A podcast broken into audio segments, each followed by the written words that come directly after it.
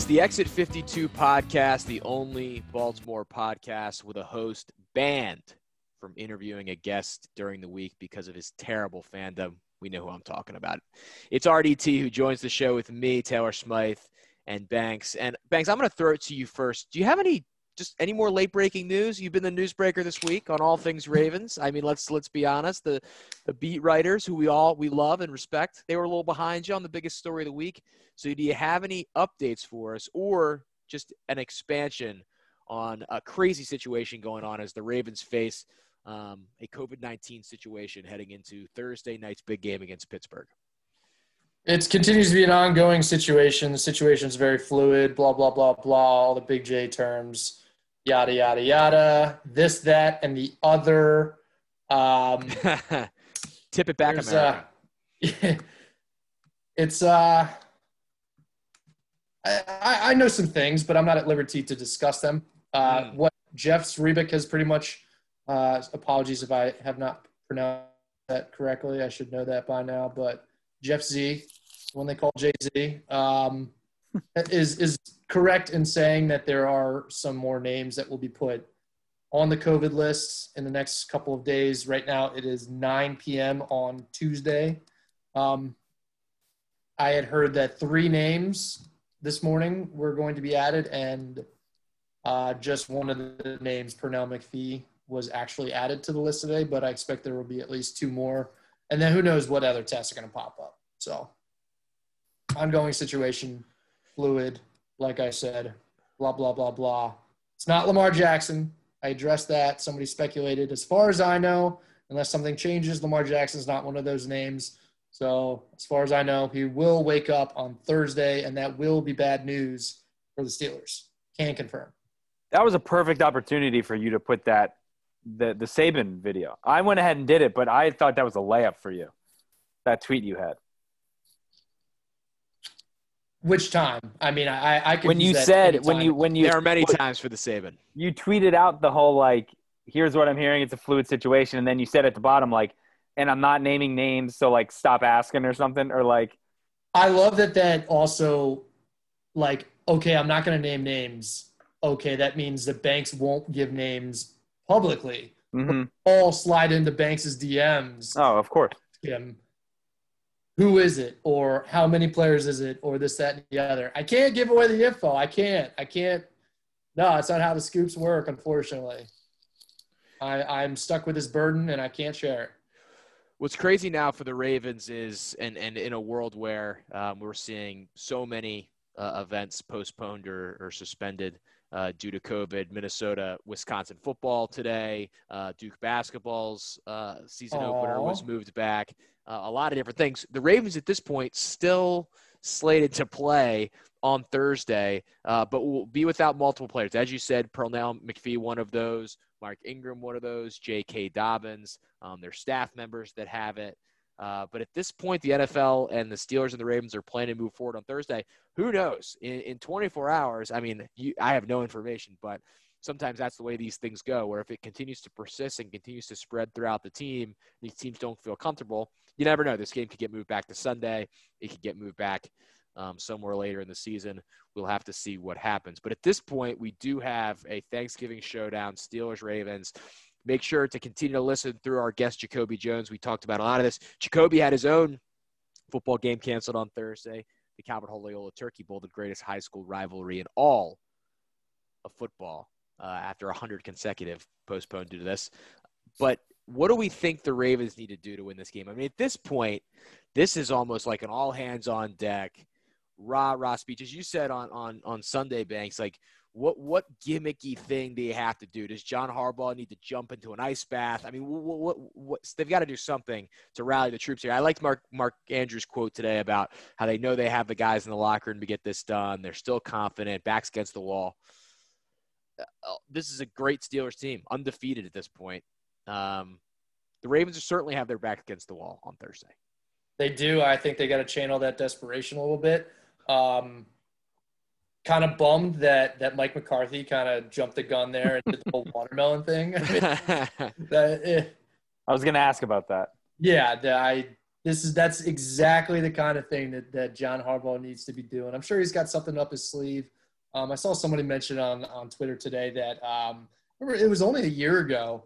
Uh, every time the team faced a little bit of adversity, it may have been two years ago actually. I can't remember now that I think about it, but um, every time something negative happens, John Harbaugh's response was good, good, and that was the mantra for the year. Um, and that whole mentality seems to be out the window, and they need to kind of channel that a little bit. Um, football coaches, I know my uh, offensive line coach back in high school loved to say, "Get comfortable being uncomfortable." It's how you play foot, playoff football. It's how you play AFC North football. It's all about being uncomfortable. Hell, Jacoby Jones is talking about how physical and how brutal those games are. It's it, it's going to be no fun from here on out. We're going to have to scratch and claw our way back into this thing. Um, the AFC playoff picture is pretty crowded, but um, we got to shake up the juju a little bit. Something's got to change.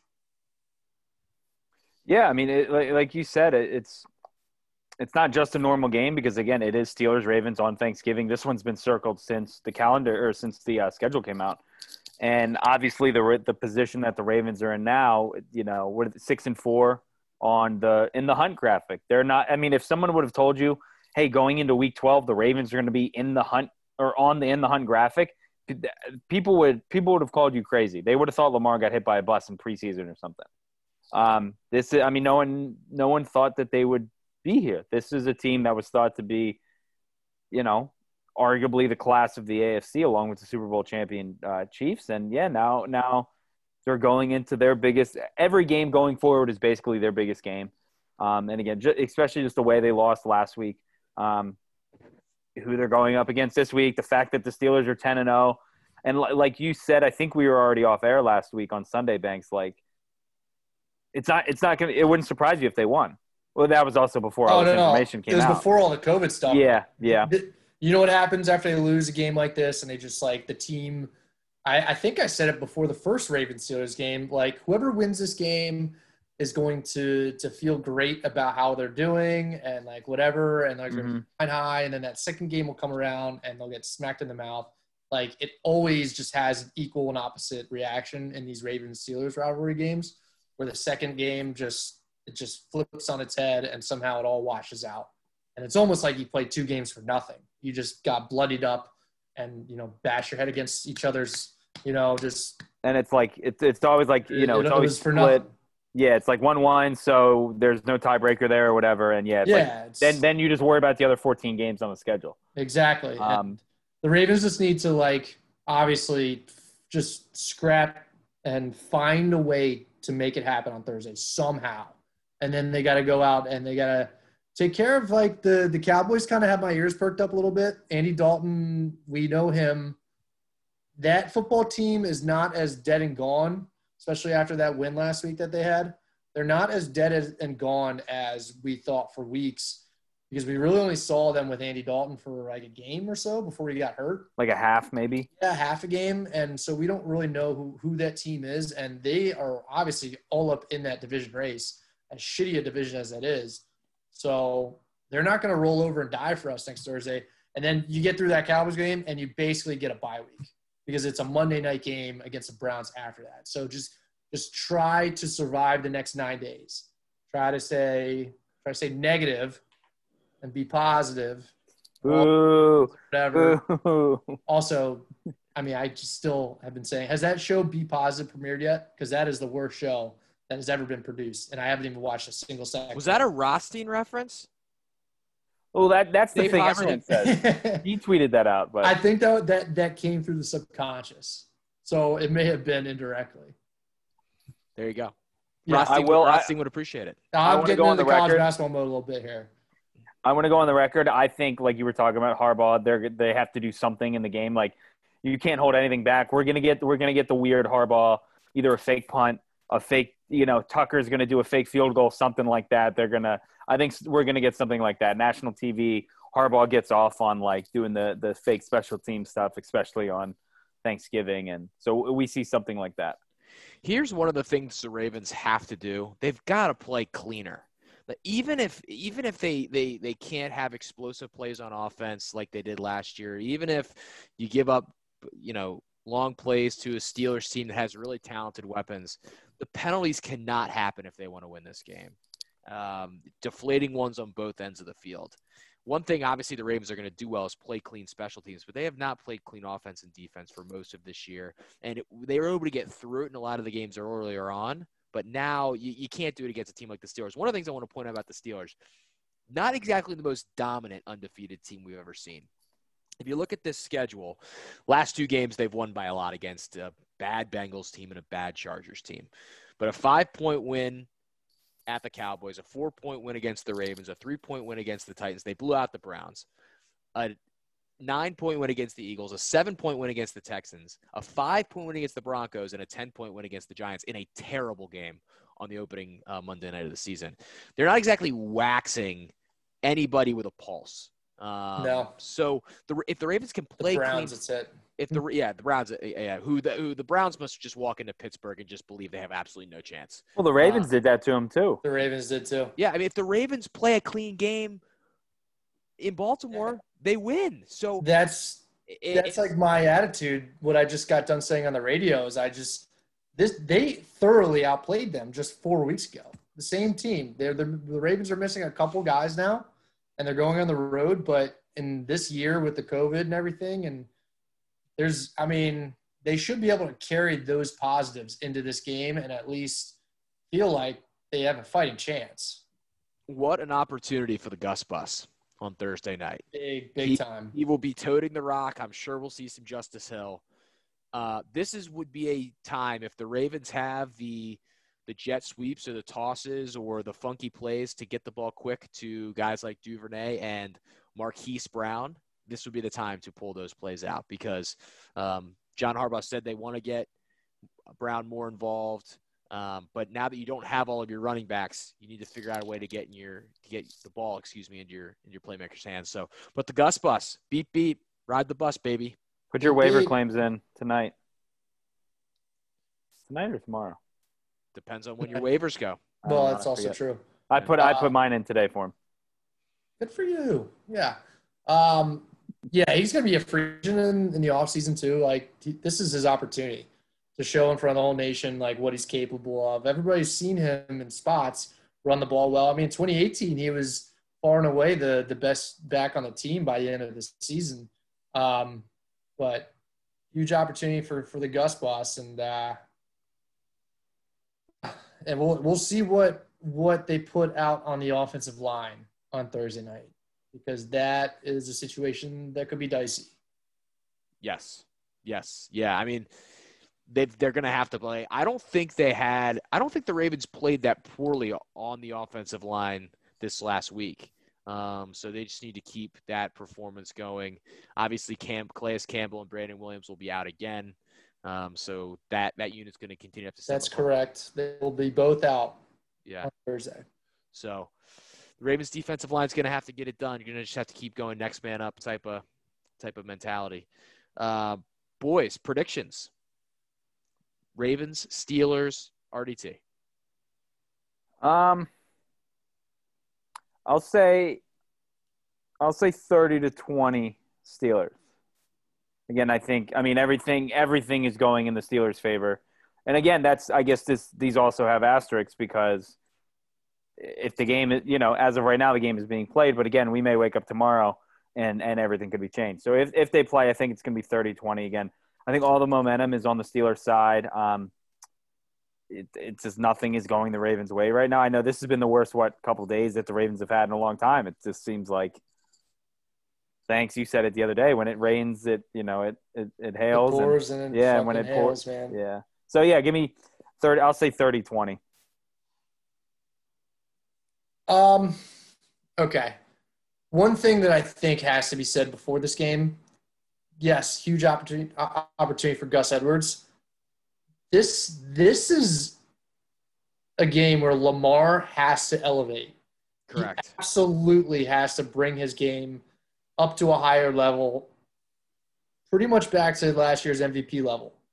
Like it's it's getting to be, you know, enough is enough is not the term, but like it's time to step on the gas here. There's no more excuses to be made. There's no more. Um, I don't know. It's just it's time to to rise to the occasion, like we know he's capable of.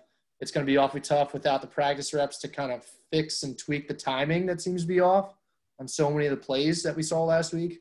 But there there are no excuses. You can't have any more excuses at this point.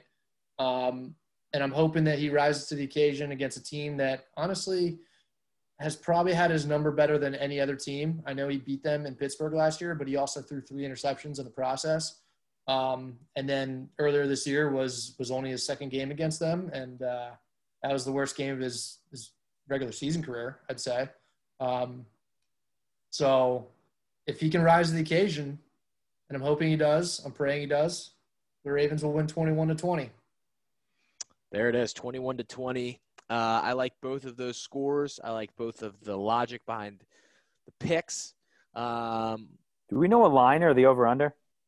The line I, at the moment is five. Okay. So There's, I mean, that's not a big gap. Five points is not a huge spread. And the over under, I believe, is 44 and a half. Okay. So Ravens, yeah. Ravens plus 200. Plus 200. And with that said, uh, the Ravens will lose this game 27 to 21. They will play well. Uh, the Steelers will play just a bit better. The Ravens will not be able to overcome some of the losses this week. Obviously, I will not be rooting for that. But that is what I unfortunately see as the Steelers continue to roll on. I'm going to be interested to see how this Steelers team goes as they enter the playoffs. I think they are a good team. I don't think they're an undefeated caliber team. They don't strike me as a juggernaut. Um, it's pretty amazing no one's knocked them off at this point. And that's really no hate on my part towards the Steelers as a rival. You just watch them each week, and even in the game against the Jaguars, I mean, if if Lutton or Luton or whatever that guy's mm-hmm. name is is not playing quarterback and it's Minshew, I think that game's competitive because Big Ben is tossing picks and they played some sloppy football there, but um, that was one of the worst quarterbacks quarterback performances I think I've ever seen in an NFL game by that kid, unfortunately for him. Uh, so that's that's the Ravens. Obviously, NBC on Thursday night, the marquee game of the Thanksgiving slate. Mike Tirico and Cris Collinsworth. Michelle Tafoya on the calls. We always love to give the announcer updates. Love my man Tirico. Al Michaels week off, as we talked about before the show. Um, in our on air on in our off air conversations before these that to let our listeners know sometimes go longer than these. Did you say Kathryn Tappen was on too? Kathryn Tappen's on Sunday. Sunday, Sunday night. Dungy okay. and Tirico and Tappen on uh, on Sunday night. So they will have Bears and Packers. Uh, let's pop around to a couple other local sports items before we get to Jacoby Jones. Uh, Chris Davis told the Baltimore Sun he thinks it may be time for some mechanical changes in the swing. Thoughts? I mean, this that article has been written every year since he signed his deal. It's it's literally like it, it's because I remember like I literally saw that that trending on on Reddit. I read the article on Reddit, um, and the caption was like, "Which year from the last six years is this from?" It's I mean, again, I know we we've we've kind of had our talks about it over the last couple years.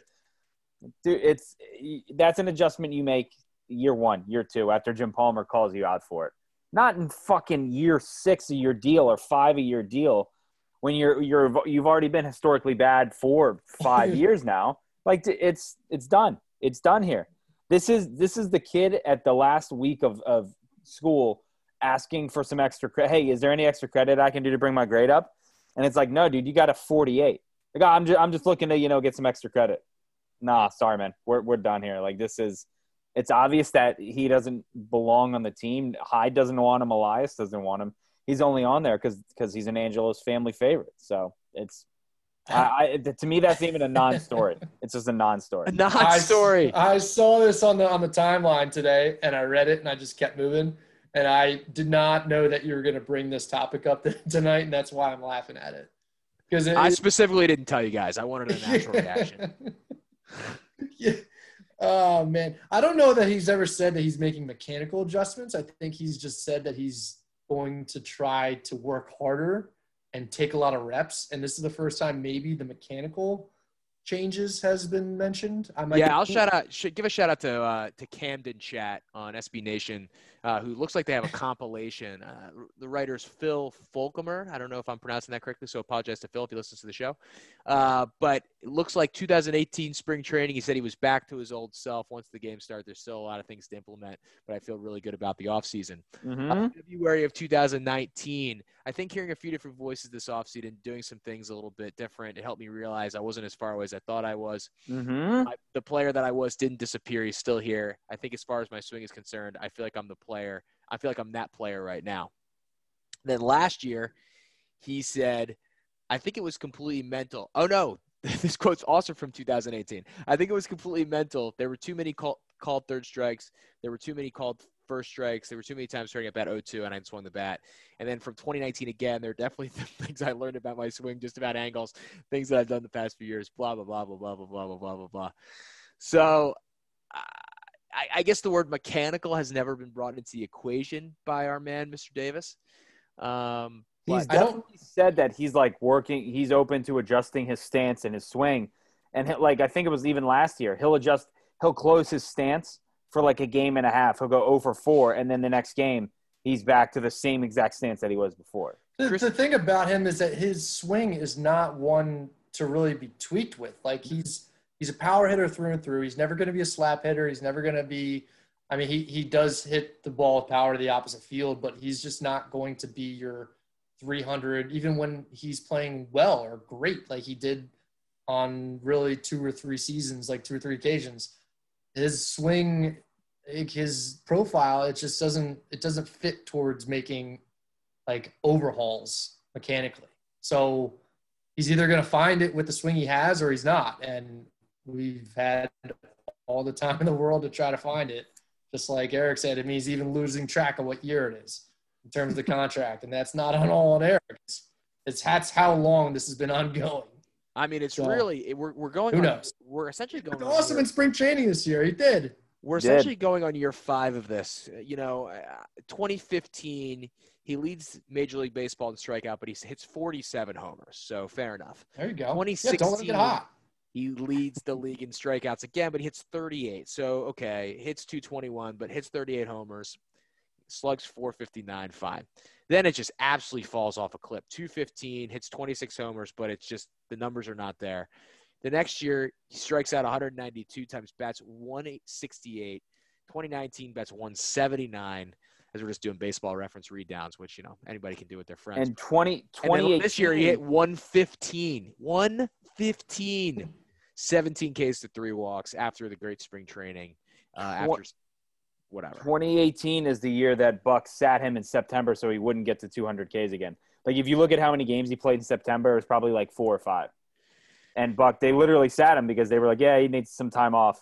Yeah. And now, like we said, so he wouldn't he, get to 200 he Ks. can strike out. He was third in MVP voting with 199 strikeouts because he hit 53 homers and drove in 138 runs. So it, it, the guy is just broken. You feel bad for him. You really do. Seems like a great guy off the field. The Ravens have two more years, or excuse me, the Ravens. The Orioles have two more years of this. They will pay him $23 million this year, and they will pay him $23 million next year. He will make $141 million. He's, or excuse me, he has made $141 There's still million deferred money, his is there not? Hmm. There's still Probably. deferred money after the two years, isn't there? Credit to I think Chris he gets Davis paid to like this guy. 2037 or something. like that. that's, and that's enough about that. Do you I want? will say too, Go ahead. the the time if you go to the Baltimore Sun sports page or whatever their Twitter, if you go and look out at the, you look at the times that they tweeted the article, it's like six six o'clock in the morning on the dot, like six forty five in the morning. It's like they knew no one was up and no one was going to read it, but they had to tweet it out, and it's just so they wouldn't get just abused for like tweeting that. It was actually it was pretty funny when I saw the times that that they were tweeted out. So I don't know if that was intentional or not, but it's like just just tweet it out and forget about it and let's move on. It's like very early in the morning.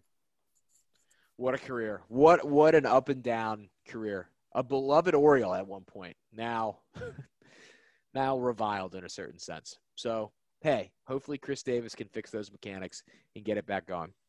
Do you guys have any thoughts you would like to express about either Maryland football or basketball, which gets started this week?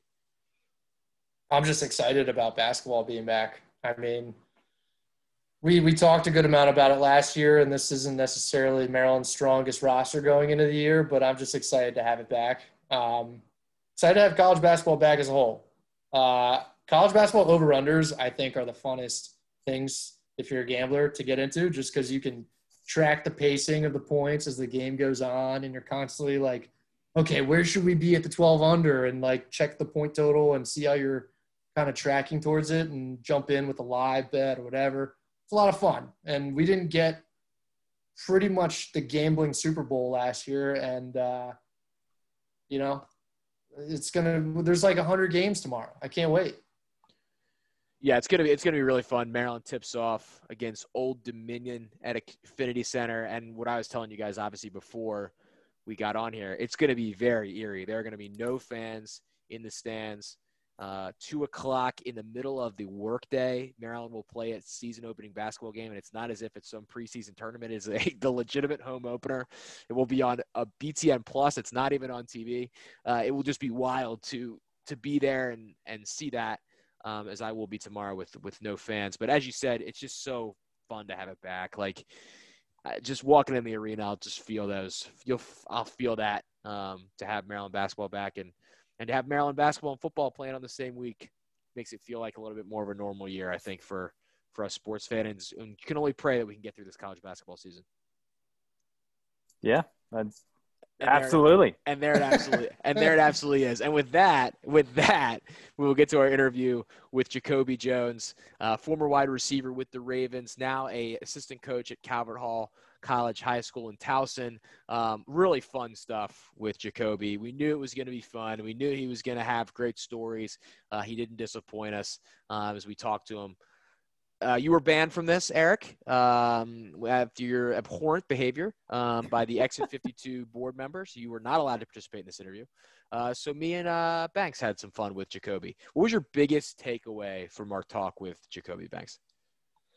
Uh, I mean, he's just a fun guy to talk to. He definitely loves the game of football. And right off the bat, you can hear him talk about what it means to him when a kid, you know, listens to what he says and, and does something better and gets a rep right. And, you know, how much he loves to impart that wisdom and that excitement for the game. And he also just likes to have fun. I mean, you can, him talking about his touchdown celebrations and some of the, the iconic moments in Baltimore sports history I thought it was just a really fun and fun interview that I think uh, everyone will enjoy. I think that sums it up very well. You could tell he's kind of caught a little bit of that coaching bug with how he talked about, you know, teaching the kids, as you said, and and then the, the stories about the that Super Bowl Ravens team were awesome. How they overcame that adversity, the, the Mile High Miracle, winning the Super Bowl in his hometown. Really cool stuff from Jacoby. So let's pop into our interview with Jacoby Jones. Something magic happens we're back here on the Exit 52 podcast with former Ravens wide receiver, now Calvert Hall College High School assistant coach, which warms my heart as a Calvert Hall alum, Jacoby Jones on the show. Jacoby, thanks for coming on, man. First of all, you returned to Baltimore as a coach at Calvert Hall. You, you, you come back to a city where you had so many great moments. Talk about sort of the journey from retirement to now being in the coaching game and being back in Baltimore. Uh, when I retired, uh, I, I, coached at Lane College, the school I went to, I got drafted from for, for three years, and I left, went home, you know, uh, look at mom for a minute, chill out, and then uh, I came up here to do an event, and then, you know, word of mouth get to talking. I'm like, yeah, I'll coach out here, and Calvert Hall came up. I was like, I went met with coach and met the kids, and I was like, let me know when you're ready, and I jumped back on the flight like that how much do you enjoy the coaching game? Like teaching these young kids all the things you learned as a player. The biggest thing is like like like you know like I said I I've been playing since I was six years old. You know, and then uh, when you teaching them kids, and the biggest thing is they do what you teach them, and they and they're successful with it. That's the like that's like that's like a proud father. Like, you know what I'm saying? You teach them how to run the route a certain way and they catch, like, they do it, you be like, ooh. you, you, know what I mean? Yeah. That's the fun part. Yeah, that's got to be gratifying. Now, you probably could have gone anywhere to do, you know, this this stage of your life with the coaching, and obviously you're a Louisiana native. I uh, played in Houston, played in Baltimore. What drew you back to this specific area? Is it just good memories, or what? love BMO so much because it remind me of New Orleans. You know, food wise, how the people interact with each other. You know what I'm saying? The culture. So I'm like, that's I was like, man, this is like a second home for me. Take Sure. us, Yeah. obviously, this the city loves you so much for for what you did during the Super Bowl run in your career. Take us back to that Super Bowl run and being able to win the Super Bowl and play as well as you did down there in New Orleans. Uh, honestly, man, it was it was a team effort. Like the way we the, that team was like unbelievable. Like I mean, that's like that's like going on Madden and trading players and putting them all on one team. You cheat. That's how it was, and the way we bonded like brothers. You know what I'm saying? That locker room was crazy. But winning at home, like that's that's like uh unrealistic almost, man. How many people say they could win a Super Bowl in their own city? Absolutely. Now that that team, they did hit a bit of a rough patch there late in the season where they kind of had to face some adversity and and kind of um, I don't know turn the boat around a little bit. Now this year's team, you may see it, say that they're kind of in that same spot. What kind of message would you deliver to this year's Ravens team that's kind of struggling and is uh, kind of looking for some answers at the moment? Nah, it's the what honestly what really drew us closer together was the adversity for us to, you know what I'm saying, take them couple of losses. I feel like if we didn't take them couple of losses, we wouldn't have got our shit together. You know what I mean? Like we had to like think about it, like, hey man, I know we we took off running. Like like for instance, like I went first, we we went four and zero. Like out the gate, we went four and 0, 5 and 0, something like that. Then Houston, the Texans whipped our ass, put like forty points on us. I was like, hold on, hey, wake up, man, wake up. Yeah, Like, I You need that. You need adversity. I specifically remember there was a uh, Joe Flacco drove the team down down the field before halftime, and then it was a pick six. I want to say it was against Denver, may have been Houston, but was there a turning point? Was there a specific moment where it felt like, okay, we've kind of hit our rock bottom. We got to fight our way out of this hole. What was kind of a, a moment that that pushed that team forward to the success that it had, if there So was we- a moment? Us clinching the us clinching the division. Once we clinched the division, like we, we knew we were like, all right, look here. Once we clinched the division, and then uh, that playoff run, uh, we we had the coach first, and you know Ray Lewis came out with his Super Bowl MVP trophy.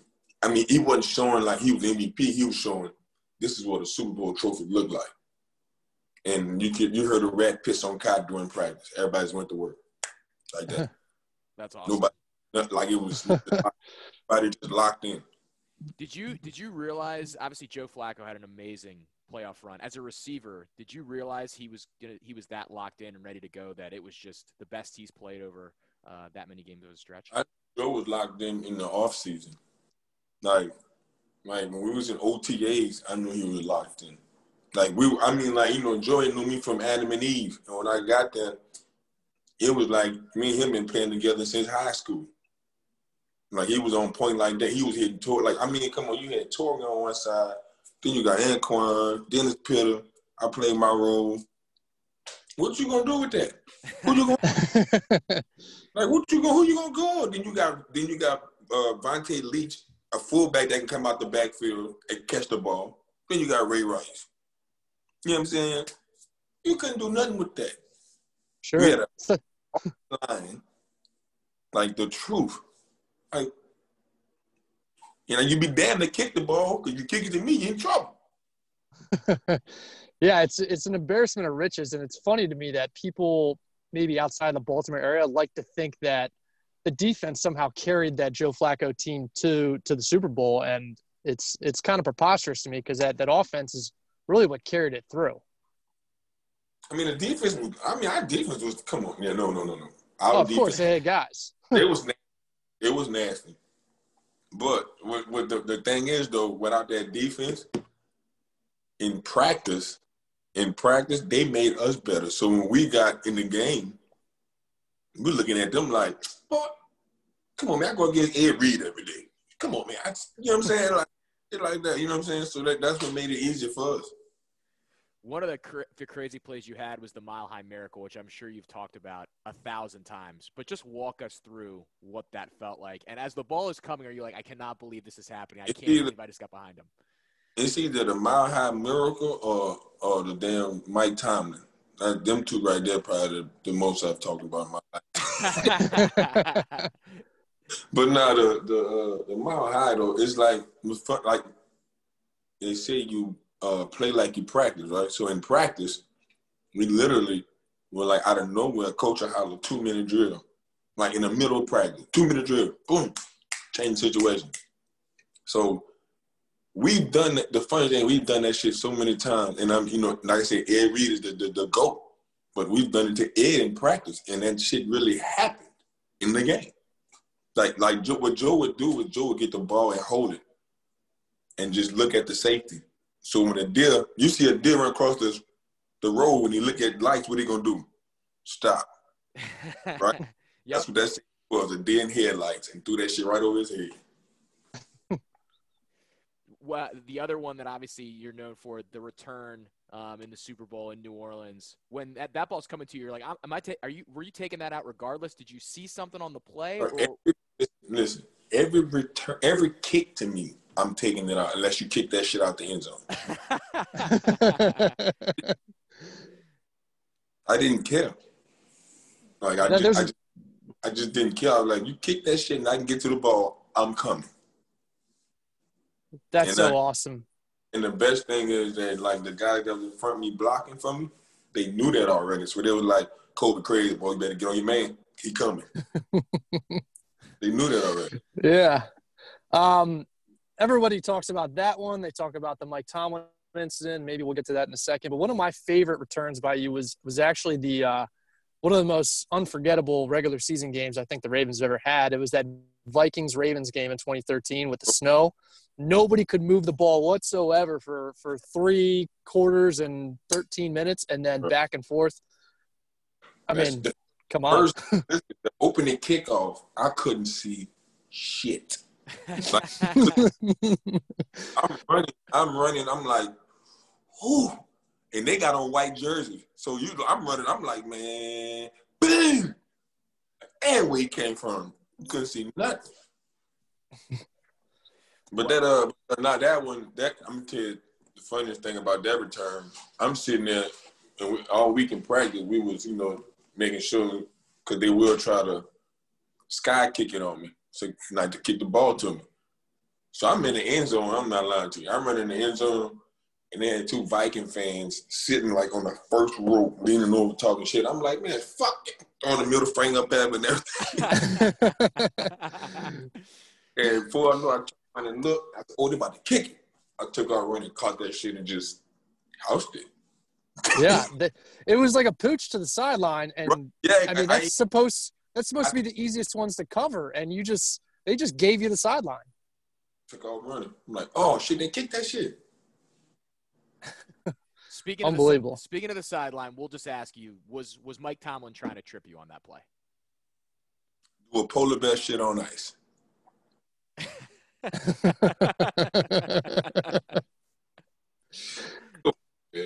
we got to um, when I wound up going to Pittsburgh.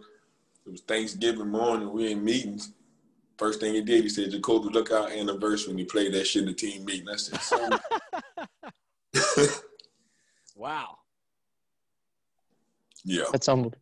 a little anniversary. What was it like playing in those those Ravens Steelers games, though? I mean, just the best rivalry in football, uh, intensity. When I tell you brutal, it's brutal. Like I'm talking about, like you're getting smashed, and this was before defenseless receivers and all that. You know what I mean? Like you was you man. Now you got Troy Polamalu. But see, this was I was taking when I was when I was there, that was uh had, Troy was there. And no, that Ryan wasn't there. He was gone. Yeah, you had uh Ike Taylor. You know what I'm saying? Them cat them cats wasn't playing, bro. Mm-hmm. And, like James, they called they called him Silverback, but I called a scream. He hit me so hard. I got up. I said, "Damn, James, you gonna help me up at least? Like you just gonna Man, man bro, it was it's brutal, bro.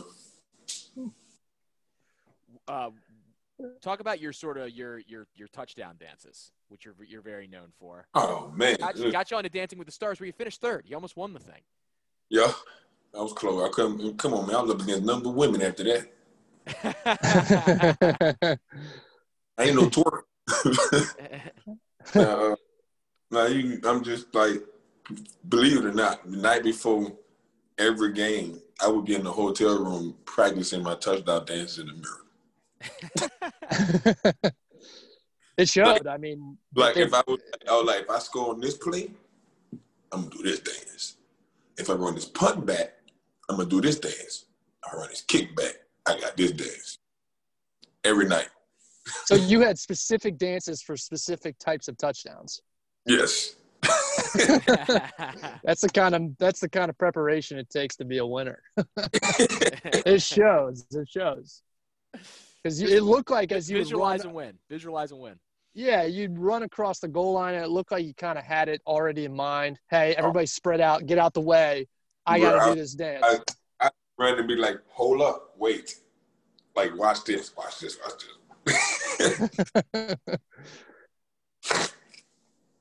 Now that Oh, yeah. Thanksgiving win, uh, kind of a grinded out win uh, against the Steelers. Um, specifically, remember, I think you you must have taken the two turkey legs out and just walked around the locker room with it the entire time. One of my favorite photos to use on Twitter is you with, the, oh. with your mouth open with the side Oh. eye.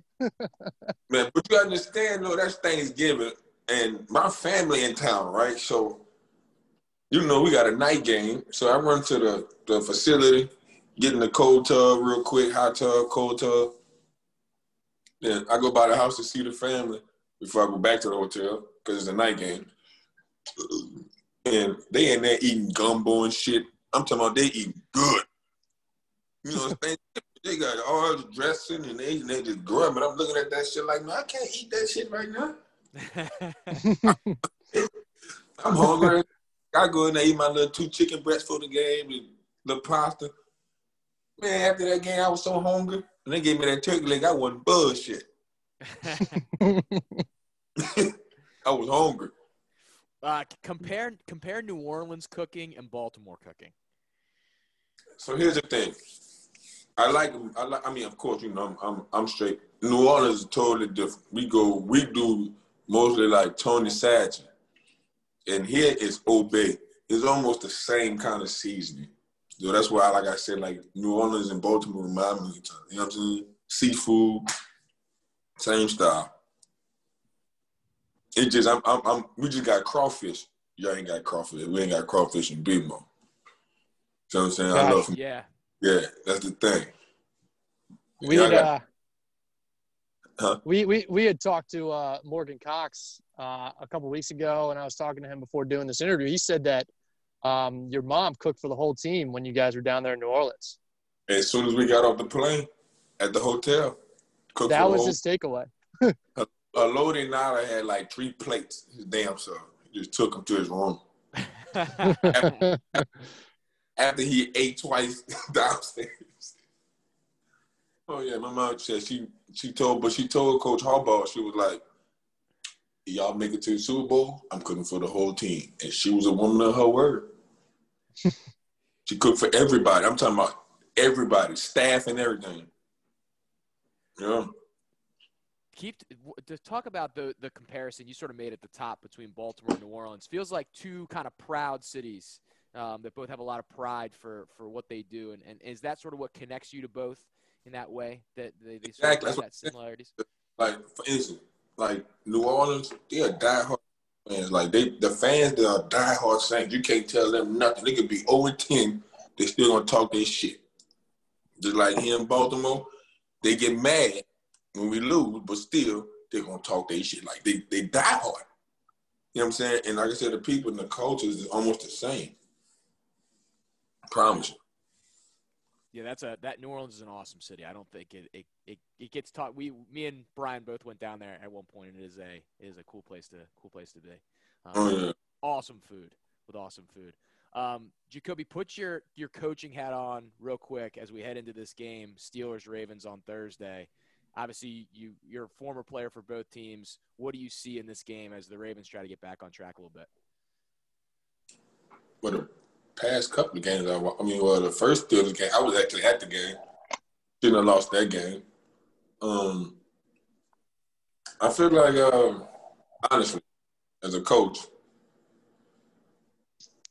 we take our shots when we need to. Uh, of course, run the ball, but uh, I feel like uh, we need a big special teams play. Seriously, something.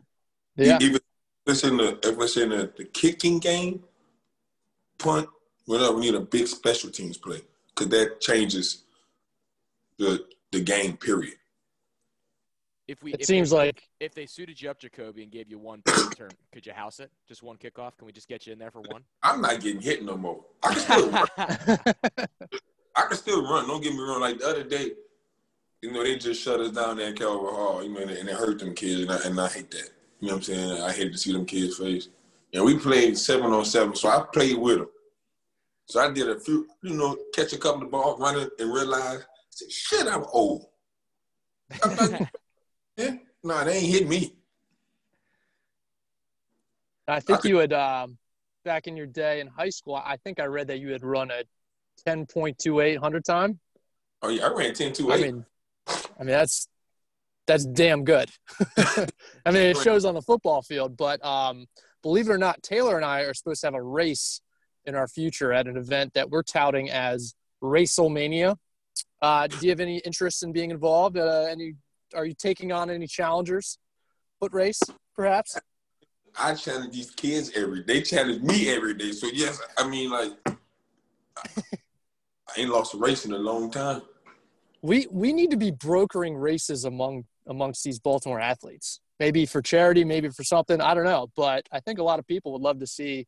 I don't know, maybe a Torrey Smith and yourself, a little foot race. Oh hell no! I Torres, I think in the shape he work out every day. But right now, now if it was if it was like when we both were playing, that'd be something different. Nah, I ain't racing Torres right now, boy.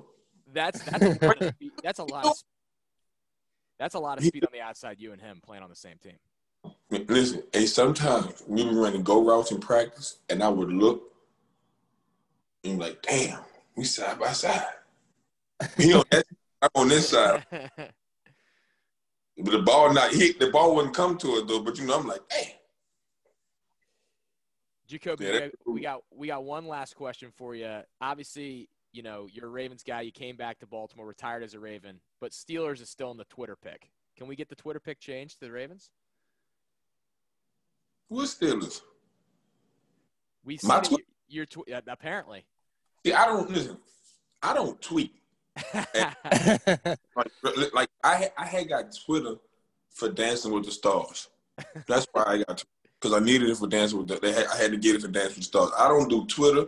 I don't do Facebook. All I do is Instagram. I don't do TikTok. None of that. all your all your players are probably doing TikTok at Calvert Hall though. All those high school kids are probably. they probably is, but I don't do none of that stuff, bro. Jacoby, really appreciate you coming on, man. Appreciate what you did for the Ravens and your Ravens career. And as a Calvert Hall guy, appreciate you teaching those kids and, and coaching them up. I wish you guys could have whooped Loyola in the Turkey Bowl because I know you would have. I know you would have killed them on Thursday. Yeah. I'm about to say looking at them kids' face, man, when they told them kids we shut it down. It's tough. It's tough. Yeah. And it's, It's, it's it's hard. It just it just them seniors, that's the ones, you know. yeah. you can, you can never get it back, unfortunately, for those guys. But, uh, you imparted, I'm sure, a lot of wisdom on them. I'm sure they were appreciative of it. So appreciate you taking some of the time, man, and uh, can't wait to see you around the city and continue to coach up uh, some of the youth of Baltimore. Really appreciate you. I appreciate you, man. Yeah. Thank you, Jacoby. Thanks. All right. Thanks, Yeah. Jacoby. Back to you in the studio. Back on the Exit 52 podcast. Once again, thanks to Jacoby Jones for jumping on with us. Awesome stories from him um, as we went through his entire career. Well, dancing with the stars talk. I, how about that? How choreographed he had those dances. That was interesting. He had a, he had them for every single play. Punt return, he had one. Touchdown catch, he had one. Kick return, he had one. I wish I could really get into the weeds with him on that, just for decipher why one dance correlated with the other and what he was trying to kind of get off with each of them. And Um, I mean, what, what an image to think about is him in a hotel room in some some city on the other side of the country, just doing some touchdown dances in his hotel room, just mentally preparing for the game. Like these other guys are probably, you know, doing some some game rituals and relaxing and doing their thing, and he's just in his, his room dancing.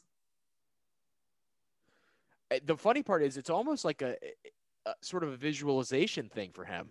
He's just almost trying to visualize out what he would do once he achieves his real goal in the game, which is to score touchdowns. So some people would think of like how they want to run the route and then get to the end zone. Maybe his version of that was saying, I'm going to have this dance ready because I know this is going to happen.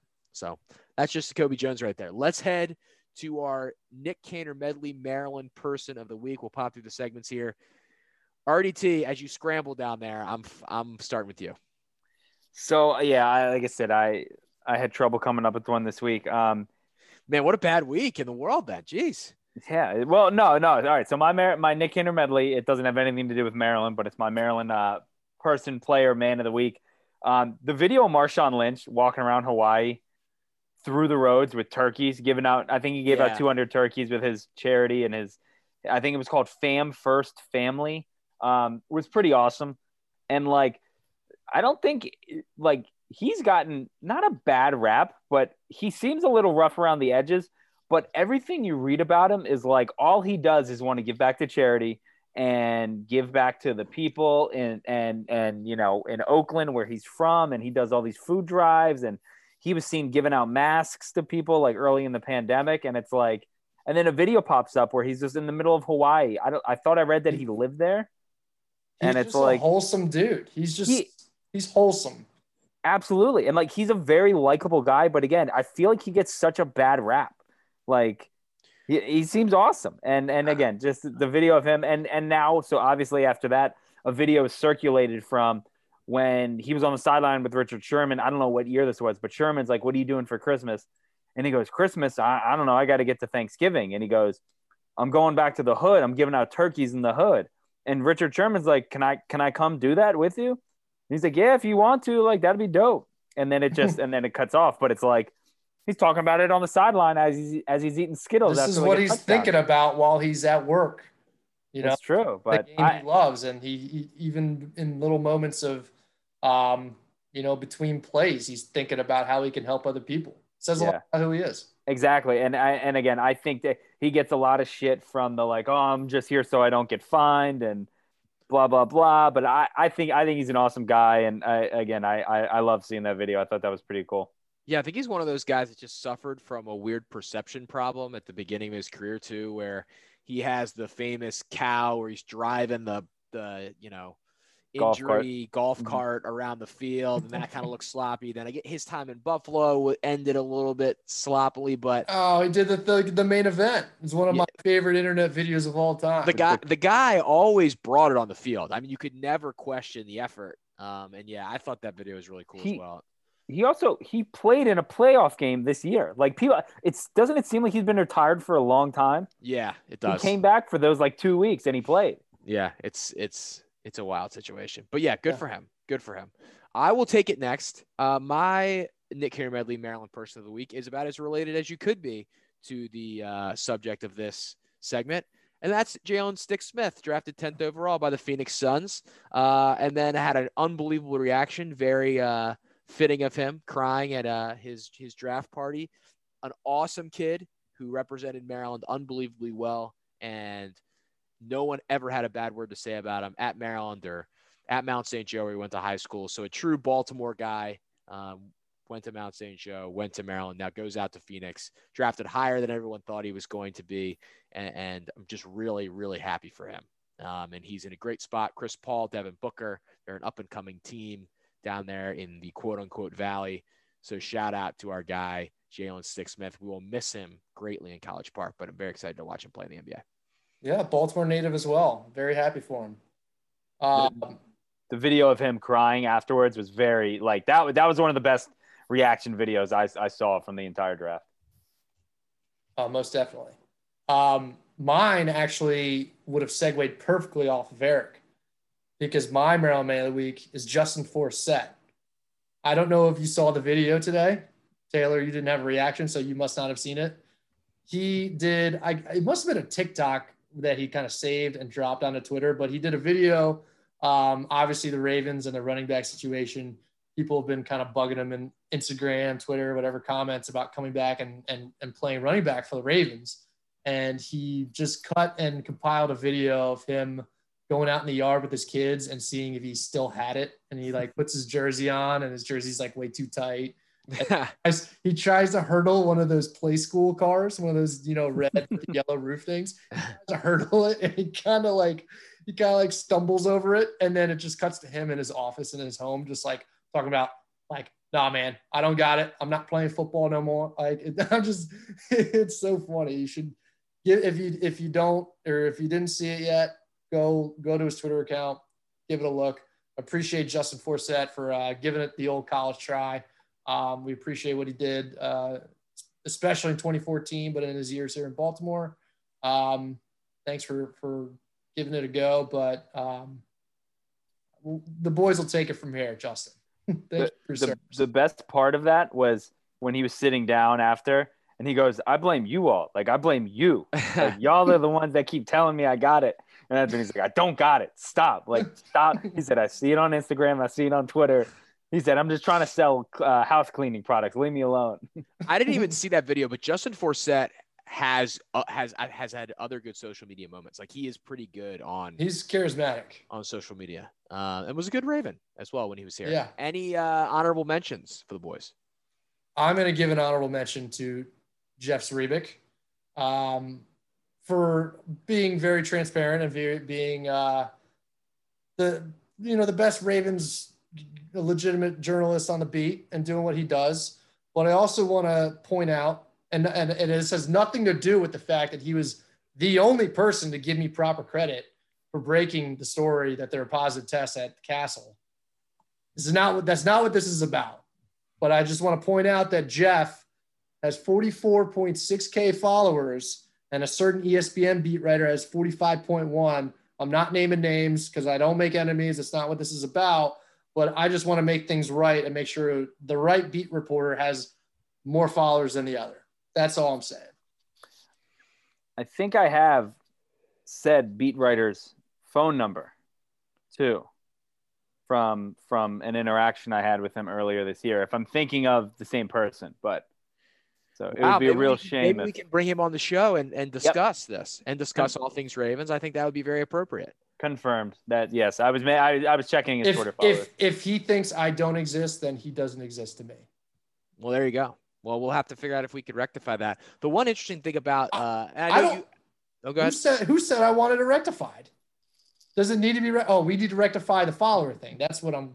That's what well, I'm. So that's what I'm saying. Okay. Sorry. But so we would really we should have Jay Z on. I would love to have Jay Z. Try to get him some more. Try to. Well, yeah, we'll make that happen. Absolutely. We'll He's a post pro. Absolutely, Jay-Z. pro. The interesting part about the uh, the whole attribution thing, and and someone that sort of works tangentially in this situation, not as a journalist, but as someone that does a little PR, eh, it's very almost very selective when people get upset about this and don't get upset about this um, in terms of status and things like that. Eh, it's just it's a very a weird one.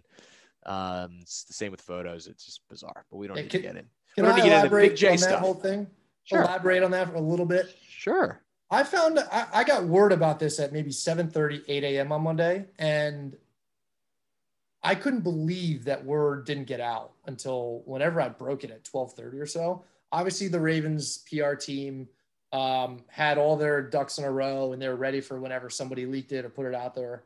And they, you know, put their statement out within 10 minutes of me putting it out there. Um, and my apologies to the PR team that works very hard. I know this has been a rough week for them having to deal with this as well as multiple games in a four or five day window. And that's part of why I didn't put it out there so so quickly. I'd like when I heard about it, it's COVID. COVID is kind of like a hands off thing. I don't. This isn't the news I want to be breaking. I, I love the, the the Marcus Peters trades, those types of things. I don't want to break COVID news. I don't want to talk about people being sick.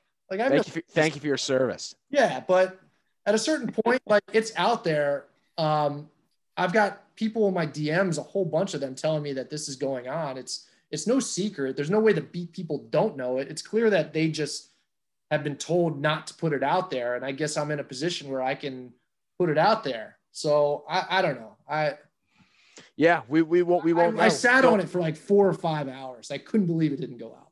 Yeah, It is weird know. because it's it's like is it is it like a HIPAA thing? Like it's not because it's not like an injury. It's It's it's definitely- probably some due diligence that they do to like do a follow up test and confirm the positive to make sure it's not a false negative. So eh, the more you can hold out on that and hold out on putting names on actual lists, because I there are supposed to be a couple more names that show up on this list tomorrow. Um, I'm sure. I think they're just going through the motions to make sure it's not uh, a false negative. Yeah. I mean, there's so much involved with this too. There's so much protocol. There's uh, you know with the the NFL has going on. Um, all of what we probably know about, and then some that I'm sure happens behind the scenes. So, Yeah. So my my additional honorable mention goes to the Ravens PR team because they're taking it from all sides, and sure. I am sorry if I made your life a little more difficult. I, I truly am. I really am. It was, it, there was too much smoke. I mean, there was smoke everywhere. It, it, Yeah. It was going to come out soon anyway. And they were prepared, and they were they're, you know, professional about it, and they you know, they were ready. So they they do a great job as always. They do. Sorry, I'm sorry. Your apologies. I'm going to accept your apology on behalf of the Ravens PR team. Okay, thank you. You're welcome. RDT. And- Uh, I don't. I don't really. I don't think I have one, but I. I do want to something real quick for as good as the. Ravens PR team is, and Banks, you talk about it. The Cowboys PR situation today with this coach. Have you been following that? A little bit. a where- little bit. They announced someone, or maybe it's not the Cowboys PR, but where they announced that practice was canceled and Mike McCarthy's press conference was canceled due to a non-COVID um, injury, um, medical emergency. They said, and then it comes out that their strength and conditioning coach dies. A beat reporter tweeted that out, like, "Oh my God, RIP." I forget his name. And then people later, like other beat writers, are like, "No, he's alive. He's at the he's at the hospital getting tests." And now it's like a whole big like again, it's like, did someone jump the gun here? Yeah. And they called this guy dead. They had players on the Cowboys. You can't call a guy dead the unless you Instagram. know for sure. Like That's so again, that's, like dangerous stuff. Oh. Like this is okay. This is not at all the same thing at all.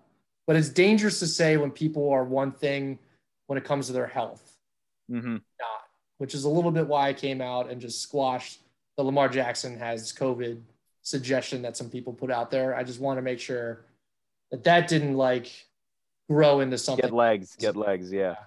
But it, it was very strange because again, the first reporting was uh, non-medical or non-COVID, a medical emergency. Oh, the strength and conditioning coach died. Like, oh my god, that's terrible. It's terrible. And again, it, it just seems like there was one person who was like, yeah, he died. And then other people were like, no, he didn't. But of course, the one that says he died got picked up and retweeted. And again, like, like who was it? La'el Collins was tweeted out a, a picture on Instagram and all that. And was like, RIP, I'll miss you, blah, blah, blah. Which again, it's like, ever, you know, that someone trying to rush to be first. I don't know if the, if, if death is the first thing you want to, uh, yeah. you don't want to be first on that one. But again, it's just like how the Ravens handle stuff compared to like the Cowboys and their situation with this is like night and day. So Yeah. that, that got me thinking of that. Who, who knows to what happened there? I mean, that could have been a reporter that just screwed their entire messaging of the situation too by Mhm. Yeah, something not calling for dropped confirmation or or getting bad information or, or just trying to make a name for being first. Which you you you as you said, and uh, you know none of us are journalists, but you can you have to be right on that, and it's not even worth being the first person if you're not that don't have that confirmed with the team. I, mean- tell you what, you don't want to be wrong when it involves the Ravens because then you got Chad Steele breathing down your neck. That is something you do not want. Big man, He Chad's a big followed me this week, and my ears are perked up. I am on the radar, and that is a little bit terrifying. With all Uh, respect, do, do you have a do you have an honorable mention, Eric? Or is that your is the your anti uh, Cowboys reporters rant your honorable mention, which is fine. There it is. um his his honorable mention is the truth. is the truth. yeah, And- just and the, that's the and we love cold the hard truth. truth. We love the truth on this show. I have two quick honorable mentions. First, uh, another guy who was who was handing out um, turkeys locally was John Wall. Saw that today. Good for him. Um, after he apparently asked for a trade, and then they said he didn't ask for a trade. Shout out to the Wizards. The other one is someone that helped uh, someone on this podcast great message, get a little notoriety, and that is the WWE Universal Champion Roman Reigns, who quote tweeted our own RDT in his tweet about Mo and put out a very nice message about Mo Gaba to his 4.1 million followers. So your tweet got a lot of buzz. Mo's story got more seen by that audience, which is very big for Roman, who is big in that in that world.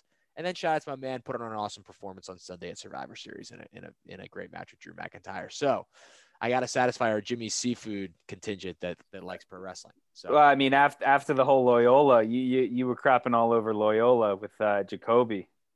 That's Johnny is a Loyola. I don't know. yeah, that's true. I got I got to make it roll. Dons. Yeah, sorry. Yeah, your team stinks. And what Yeah, you you may have to do some uh you may have to do some kissing up there. I don't know, but you probably would've rolled. No, I'm not going to kiss him about making fun of Loyola. Loyola's Loyola's garbage. Like, sorry to anybody that, that listens to the show that went to Loyola, but I mean, just not as good of a school. Take your beat the hall thing off of Charles Street. Get that off the hill. That wasn't happening anyway. Let's move to the mailbag, shall we?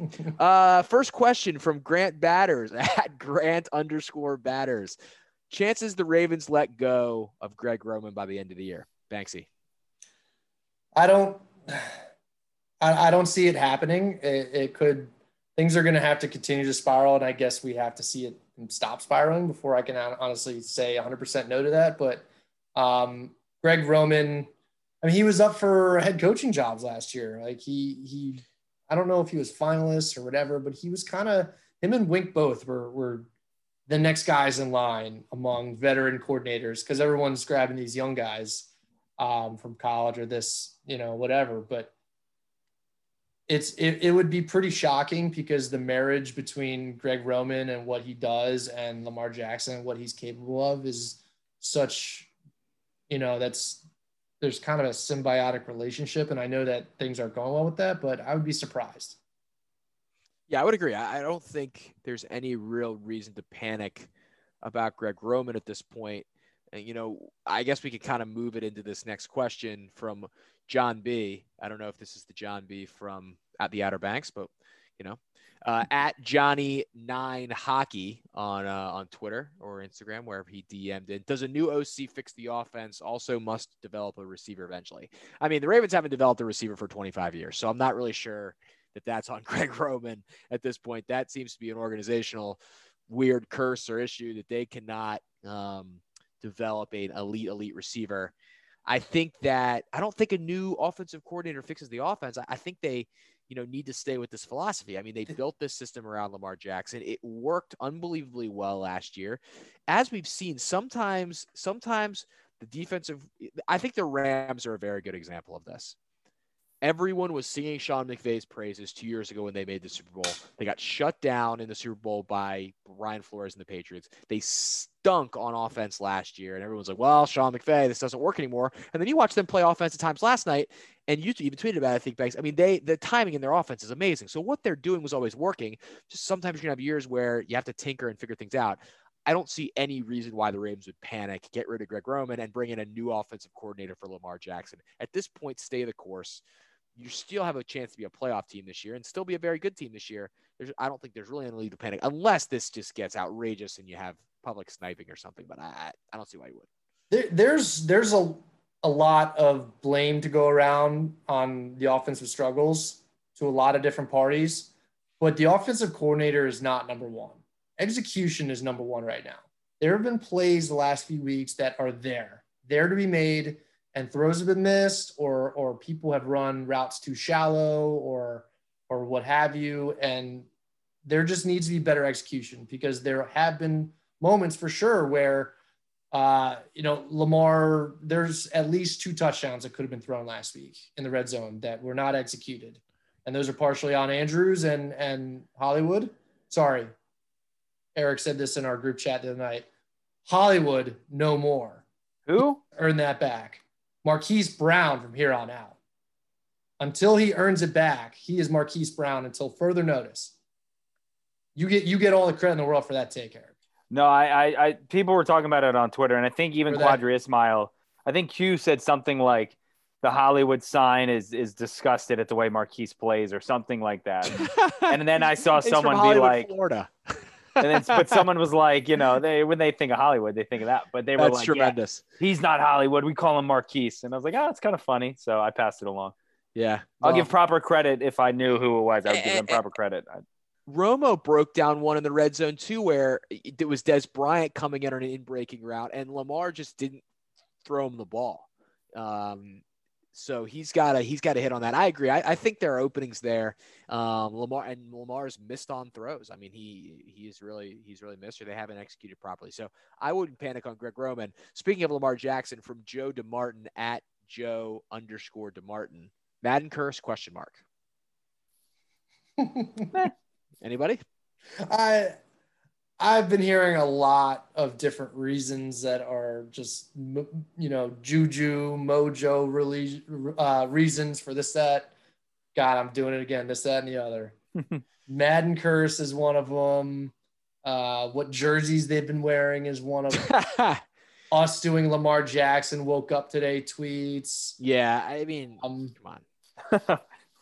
come on, like they just need to make a throw better or run a route better or not miss tackles or just play physical or play with an attitude. Like I'm not I'm not changing what what we're doing here. With the like trust the process here. The results will come soon. I'm running I'm getting as impatient as everybody else. I lost my mind for a bit there on Sunday night. Um, shit, if we didn't get COVID, the team, I, I may not have tweeted any words for two or three days. I was actually planning on doing nothing but depressed and angry gifts for two or three days. But then things have evolved and we have to move on at some point. So stop it with the juju talk. We just got to play better football, period.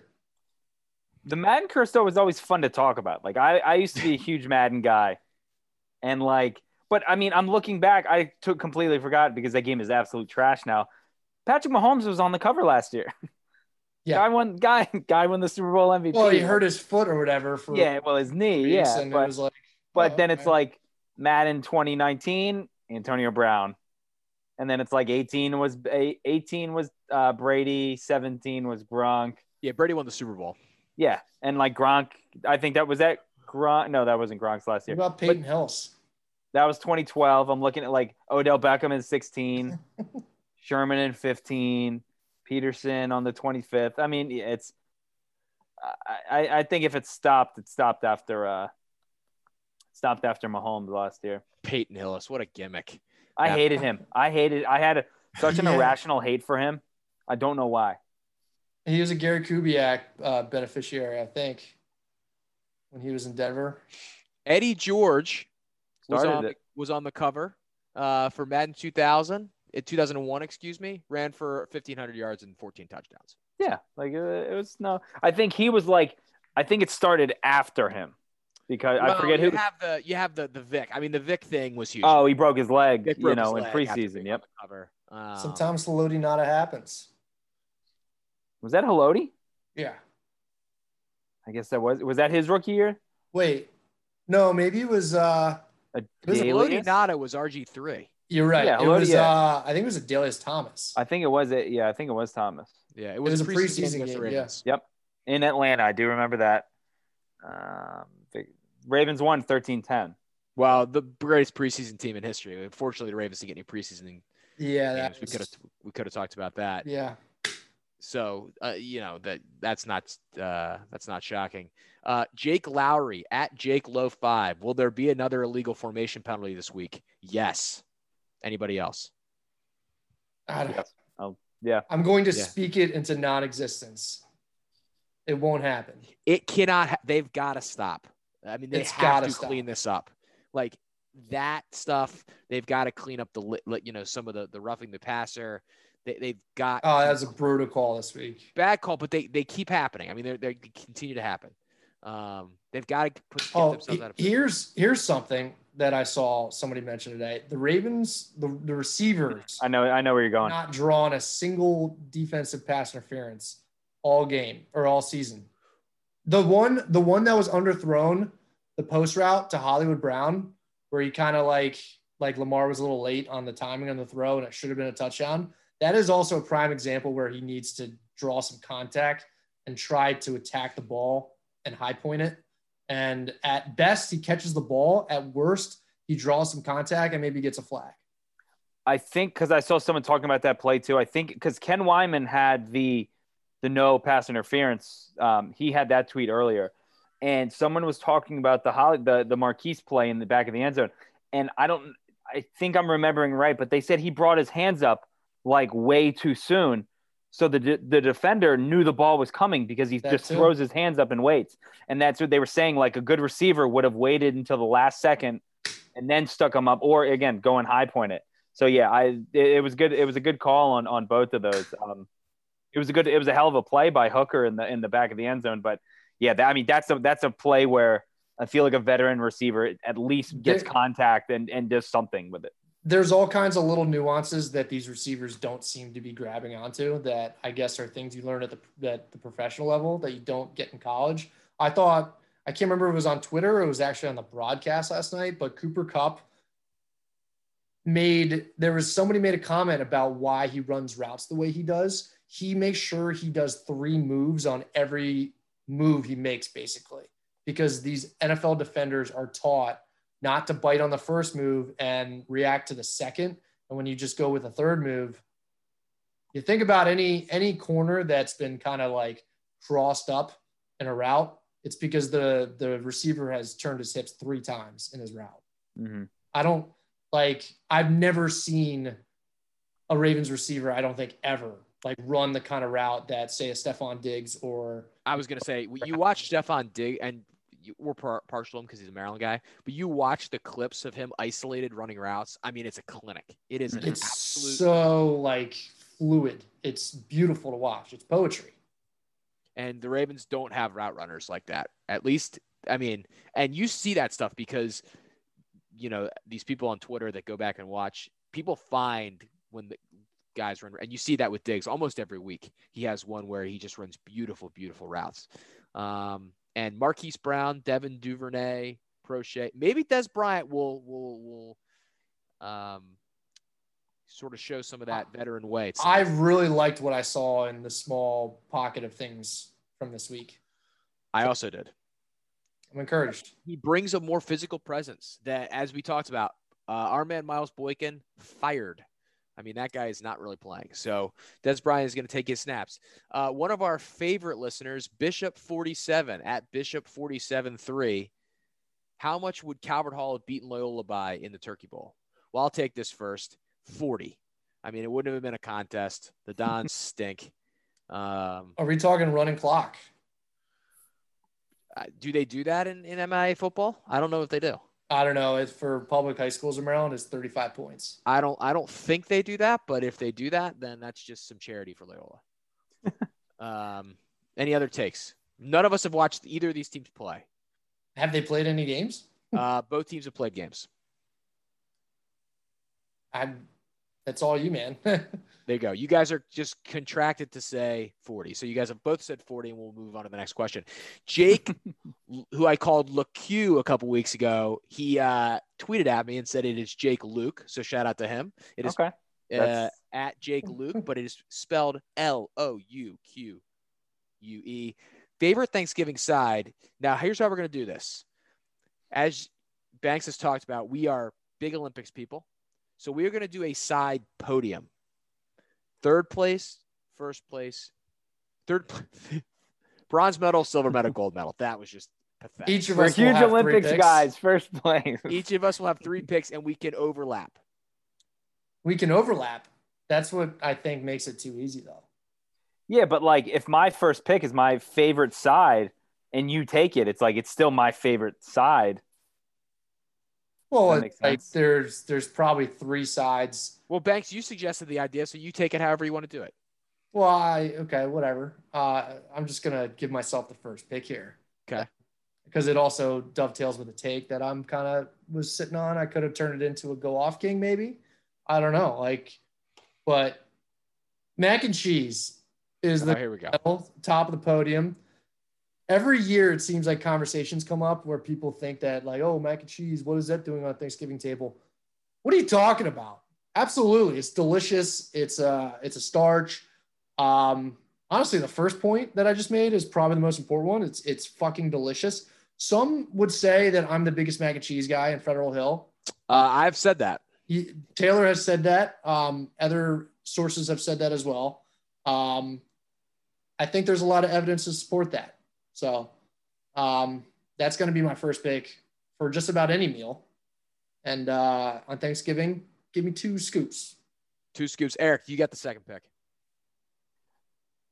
I'll go. I'll go mashed potatoes. And I, I was actually talking with Britt Ghiroli from the Athletic. She tweeted out they did a similar type thing um, where they were ranking their sides, and I said it's kind of insane that you took mac and cheese number one because I said like I've I've I, I feel like mac and cheese is just the the athlete that that blew up at the combine, and mashed potatoes is that solid three or four year starter that had a hell of a career and is just you know it, it, they're gonna produce. Uh, whereas the the the mac and cheese is almost like a Vernon Davis, where it's a good player. Don't get me wrong, but just showed up at the combine. And she said she had a truffle mac and cheese. That was the best thing she's ever eaten. And I said, well, that's just like adding steroids. I said, now it's just unethical. well, well, here's the thing: natural, and it's an it's it's an integrity issue. Well, here's the thing with with the Thanksgiving mac and cheese is that it's always a gourmet mac and cheese. It's not. It's, it's got to be baked. Craft. Yeah. It's got to mm-hmm. be baked. It's got to breadcrumbs, multiple types of cheeses and breadcrumbs. Maybe you know I'm not as much into the bacon as some people, but you know more power to you if that's your thing. And uh, when you get that that little like crispy, not quite burnt, but like browned top to it, and around the edges of the dish, that's that's what you want right there. And the fact that you get some of the best mac and cheese of all the year on Thanksgiving just makes it that much better. So in that sense, it's like a DK Metcalf. It's shows out of the combine and then, and then backs it up a little bit. Then people come out and poo poo it and it falls down the draft board and then it ends up on everybody's plate because they see it on the table and they're like, oh man, that looks good. And they take a scoop and it performs. It performs every single time. Both good picks. Allow it. I'm gonna start my first. Uh, my my gold medalist is gonna be stuffing. It would have been mashed potatoes, but that's off the board. So uh, I will take I will take stuffing. Put that as the uh, the gold medalist for me. It's just solid. I think everyone likes stuffing. I don't know why you wouldn't. You can put gravy on it. Uh, everyone does it a little bit different, but uh, I think it gets it done. You ever have apples and stuffing? Yeah, it's okay. Yeah, it's my, not my not my how I would do it, but it's okay. Yeah, my friend's mom did it a couple of years, and we it was. I don't know if it was almost like a texture thing to get some crunch in there. I know people I think so. celery, so yeah. okay. I, I just didn't know where where it fell on the uh, the stuffing uh, landscape. Yeah. my mom. Single... Shout out to Tina Smythe. She makes great stuffing. There you go. Shout out to Tina. Uh, every single year, the Old Bay account on Twitter tweets Same out thing. that Old Bay stuffing recipe, and every year, mm-hmm. oh man, I should have thought of this sooner so that I can tell my mom or whoever it might be, like, let's do some Old Bay stuffing and see what that's about. And I just see it, and then it makes me happy to see it. I don't have it, and then I'm like, try to put a note in my head for next year, and I forget. And it happened today. And uh, maybe if they listen to the podcast, they'll be listening as they're getting the food ready on Thursday, and you know, they know, can, they can they can mix it up. Sure. Um. So I guess my silver medal. If oh, we're doing, so are we doing a snake? So I, I don't know, snake draft or what? You I should go. Taylor would go again in that circumstance. Okay. Yeah. Uh, we'll snake it then. Um. Oh man, there are a couple. There are a couple on my mind here, and I think I have to get this. And I don't know if it's necessarily a side, but I'm gonna make it a side in this discussion. I'm gonna go with gravy. Um, uh, uh, Oh no, that was I'm the big discussion. Gravy. This has been an, a very like a raging discussion. Well, Chicago right now. Mm-hmm. I, am going with gravy. It's gotten I, ugly to be honest. There's, it's gotten very ugly. gravy ugly. is running in the streets with that argument. Well, I suppose. I'm, I'm, ta- I'm, with you. A gravy. I'm taking gravy. I think it has to be considered a side at this point. I mean, the stuff it's on everything, and it's you have to have it on the side. So I'm going gravy. If you guys uh, object, I have another thing in the can here, but that's where I'm going. I'm gonna. No, I'm not objecting. It's you know it's your podium. Go ahead. We'll allow it. It's it's your... all right. Am I am I going with mine? Yeah. You would be next. I will go. I'll go just some good old fashioned green beans. I like okay. green beans with garlic and, and, bacon and okay. some of that other stuff. Not really a green bean casserole. Um, People but I, like I could do some green beans. I can I can put some down. Thanks. Thanks. You're not much of a greens guy, but green beans, I'm down with green beans. I get down with some green beans. Anyways, I will be taking the jellied cranberry sauce Sure. right out of the uh, what is it, ocean spray? Ocean spray. Right out Big of year the for Ocean Spray. can. Um, Yeah, Oh, very big year. Very, very big big year. Yeah. Um, I'm taking that 100 times out of 100. The very key thing with that cranberry sauce is I often save it towards the end because if you get it on the dish too early and it starts to run, kind of get a little runny and, and kind of mix up with some things on your plate there, it's it's a little less than ideal. Um, you'd rather have the uh, actually the gravy that's kind of running the river throughout that whole plate around your mashed potatoes. By the way, those are awesome gold medals from you guys. Um, and my last pick is crescent rolls. Mm-hmm. Mm-hmm. Them flaky, delicious crescent rolls. Oh yeah, I get a little tongue action there. that stuff is so good, man. I I just built a, a phenomenal plate. Uh, Mhm. Grow on. I'm, I'm I'm a turkey leg guy. I try to get the leg if I can. Wow. Okay. Yeah, so that's getting mixed onto my plate with the sides that I put on my podium. Uh, obviously, gravy all over the place. Um, and I, I mashed potatoes would have been my silver medals if I could have had it. Yeah, I, I think that's probably everyone's consensus. It, it was either it was either gold or silver for everyone. Um, my my bronze medalist. Um, I'll go another green. I'll go I'll go Brussels sprouts. Mm. I'm uh I didn't I don't think I've had Brussels sprout or I hadn't had them before like two summers ago. And now it's like I eat them every chance I get. They're very good. Again, you could put everything on top of them. Um, they're just it, it's just a good old fashioned uh nice little You can nice get down little with those a green little thing bit to have too. on. When those are good, they're great. To be Yes, they are. Brussels sprouts are, are very divisive. When they are Yes. great, they are outstanding. hmm And when they are bad, they are horrible. So See, I haven't had bad ones not- yet, so I don't. There's know. not really like a middle ground. You can't have a, you can have an average a lot of things and it gets it done. Like mac and cheese, you can have average mac and cheese and you'll enjoy it. You Yep. can't have average Brussels sprouts. You have to have outstanding Brussels sprouts or good. what Brussels is a bad Brussels sprout made of though? Like, what makes it bad? Is it too over, overcooked? poorly. Yeah, just cooked the wrong way. Yeah, Okay. dry. Yeah. Yeah. Also, they don't hold up very well. You have Yeah, they don't travel well or anything really either. No, no, they're No. Yeah. Um, I also love Brussels sprouts. You guys both picked ones that were on my board here. Um, as you said, Brian, I would have had uh, mashed potatoes in on my pony. It would have been number one. Um, it would have been the gold medalist. But because those two are off the board, uh, I will take sweet potatoes as my uh, as my third pick. Love me some sweet potatoes. Sweet Are potato fries. Are you gonna do it? Uh, well, I, I you know, as we do come to Thanksgiving, there is you know a notable Maryland alum who has had some star-making turns on the Thanksgiving football games. Uh, I'm talking about one Vernon Davis, and one of the things he's just always talked about is just always talked about those yams, those sweet, sweet potato yams. I just want to have them all day long after I play against the Cowboys, after I catch two balls for 29 yards and disappoint everyone in fantasy. I'm going to have some sweet, sweet potato yams and then finish eighth on Dancing with the Stars. That is the uh, the sweet potato of choice, the sweet potato yam from our man Vernon Davis. Um, and I think really that's the that's the place that's that's the place to end our Thanksgiving discussion, talking about Vernon Davis's yams in that voice. He would always I want Yams. yams, sweet potato Sweet yams, Potato yams. sweet potato yams. That sounded like Jeremy's Jerome Boger too. There's a Yeah. little Jerome Boger in there. By the way, did Yeah, you see bearded Boger? He's growing Yeah, out. he's, he's getting got a little scruffy. scrub. Scruffy. Like, who, who, who the hell do you think you are, Jerome? You can't be pass growing a interference, defense, number Number 21. 26. Uh, love Jerome Boger. Great official. Great official.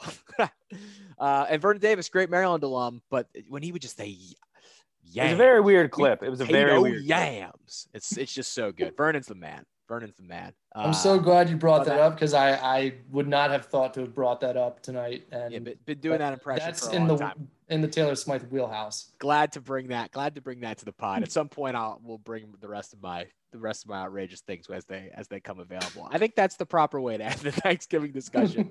on Vernon Davis. Uh, three fantastic podiums. Make sure everyone, all of our listeners, enjoy a safe, healthy Thanksgiving with your families if that's what you choose to do um, in the small groups. Um, as we as we continue to battle COVID. But everyone enjoy Thanksgiving and make sure to get uh, your mac and cheese if that's something involved. I have to say, Banks, thank, uh, mac and cheese not on my Thanksgiving uh, family's Thanksgiving meal. Never has been. But I do love mac and cheese, so maybe, maybe we'll have to do it this year. We'll see what Maybe find a new family. happens. Well, well, can't do that. You can't give do props to Tina. You can't and do that. and then you can't give props to my like- And then just- mom. tell her to tell her to bounce. yeah, and then tell her to get out of here. I'm Uh, sorry, Mrs. Smythe. Yeah, I can't do that. But maybe, maybe at some point I'll come over to the black family table um, and have some of the, the Go mac ahead. and cheese Welcome to it. uh, from Jimbo. Is Jimbo making the mac?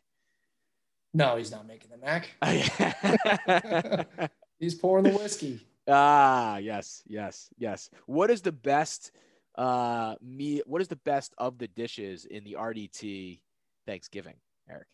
We go hard on the desserts. We used to do like a chocolate mousse. Yeah. Um, my dad's a big pecan pie guy. I'm a big pumpkin pie guy. Um, So you're a pecan guy over a pecan guy. I yeah, I don't eat it. I'm I'm not. No, uh, I'm saying you say but pecan, eating it, yeah, eating it, no. Um, pronouncing it pecan. Okay. Okay. How Uh, is how is Taylor and the Smythes? Is Brian going to tell you to bounce from the family too? If, No, if we have we have great uh, pumpkin pie is is my personal favorite. I But how do you, how do you pronounce? Are you pecan uh, uh, or pe- pecan? Pecan? Brian. Just like Jake LeCue. Pecan. okay. Okay. Pecan. there you Pecan go. Sandies. Pecan Sam. real quick before we do get out, I want to. I don't know if you guys did it at the end of the interview because I was suspended. Shout out to our guy Andrew Yes. um, for getting for helping us get Jacoby Jones uh, in the interview. He um, and again, it was a very weird, not weird situation, but it kind of came full circle where he said he had. Um, I think he's on the coaching staff at at Calvert Hall, and that's how he presented us Jacoby. Um, and then I was talking to him today, and he had mentioned. Uh, I I told him that Taylor, your dad, was uh, high up on the board. I didn't know he was the highest on the board um, at Calvert Hall. Not to not to you know not to brag or anything. And then he had mentioned that he had kidney cancer two years ago um, and had it removed. And and your dad, I guess, had a big hand in helping him, you know, throughout his medical trials and and getting a second look and stuff like that. So was kind of just uh it, it, it was neat how it came full circle and uh I guess your your dad's the man. So even after Banks is trying to get you to abandon said I family, knew. um, I knew yeah, you I were you were trying to bring that home. they sound okay. you? Hammer Yeah. me for that. Thank you, thank you, Eric. Thank you, Eric. Someone supporting the the Spite family. Uh, it is weird, and we do. I mean, we have all these listeners from Baltimore. They do call it Smaltimore, and that really hammered it home for me today. I mean, that was wild when you sent me that text um, Yeah. about it. But yeah, shout out to him for for getting Jacoby on pretty short notice too. Uh, for this week, that was awesome of him to do, and Jacoby was great. So, look, this is just what we do. This is what the Calvert Hall guys do for each other, man. like, you know, it is what it is. Um, Jimbo knows. Jimbo gets it. Jimbo does. So, Absolutely does. so uh, yeah, shout out to him, and we'll make sure to try to have um, as many former Ravens as we go on because the stories there are just awesome. We heard, we had it obviously Morgan Cox, current Raven, and then Jacoby. Um, there are a lot of great stories to tell out there, so we will continue to try to tell them. But that is enough for the Exit 52 podcast. Enjoy your Thanksgiving. Make sure to give us a listen on your travels. Hopefully, we've entertained you enough as you're going wherever you are, or you're staying in and, and doing your thing um, at home. Make sure to follow all the boys on social media at Barstool Banks, the best newsbreaker in Baltimore at E EDITTI22 for our man RDT, who is probably going to go try to block Chris Davis on his Twitter. So you didn't see any of that stuff on his Twitter anymore. You can follow me at Taylor Smite 10. You can follow the podcast at Exit 52 Podcast on Instagram and Twitter. We will be back for an instant analysis on Thanksgiving night. We take no days off. This podcast sleeps for nothing. The turkey leg will be firmly finished on on Banks's plate. The pecan pecan pie will be on the side of RDT. I will be shoveling pumpkin pie, and we'll be talking hopefully about a Ravens win on Thursday. So make sure to look out for that, and we will see you next time on the Exit 52 podcast.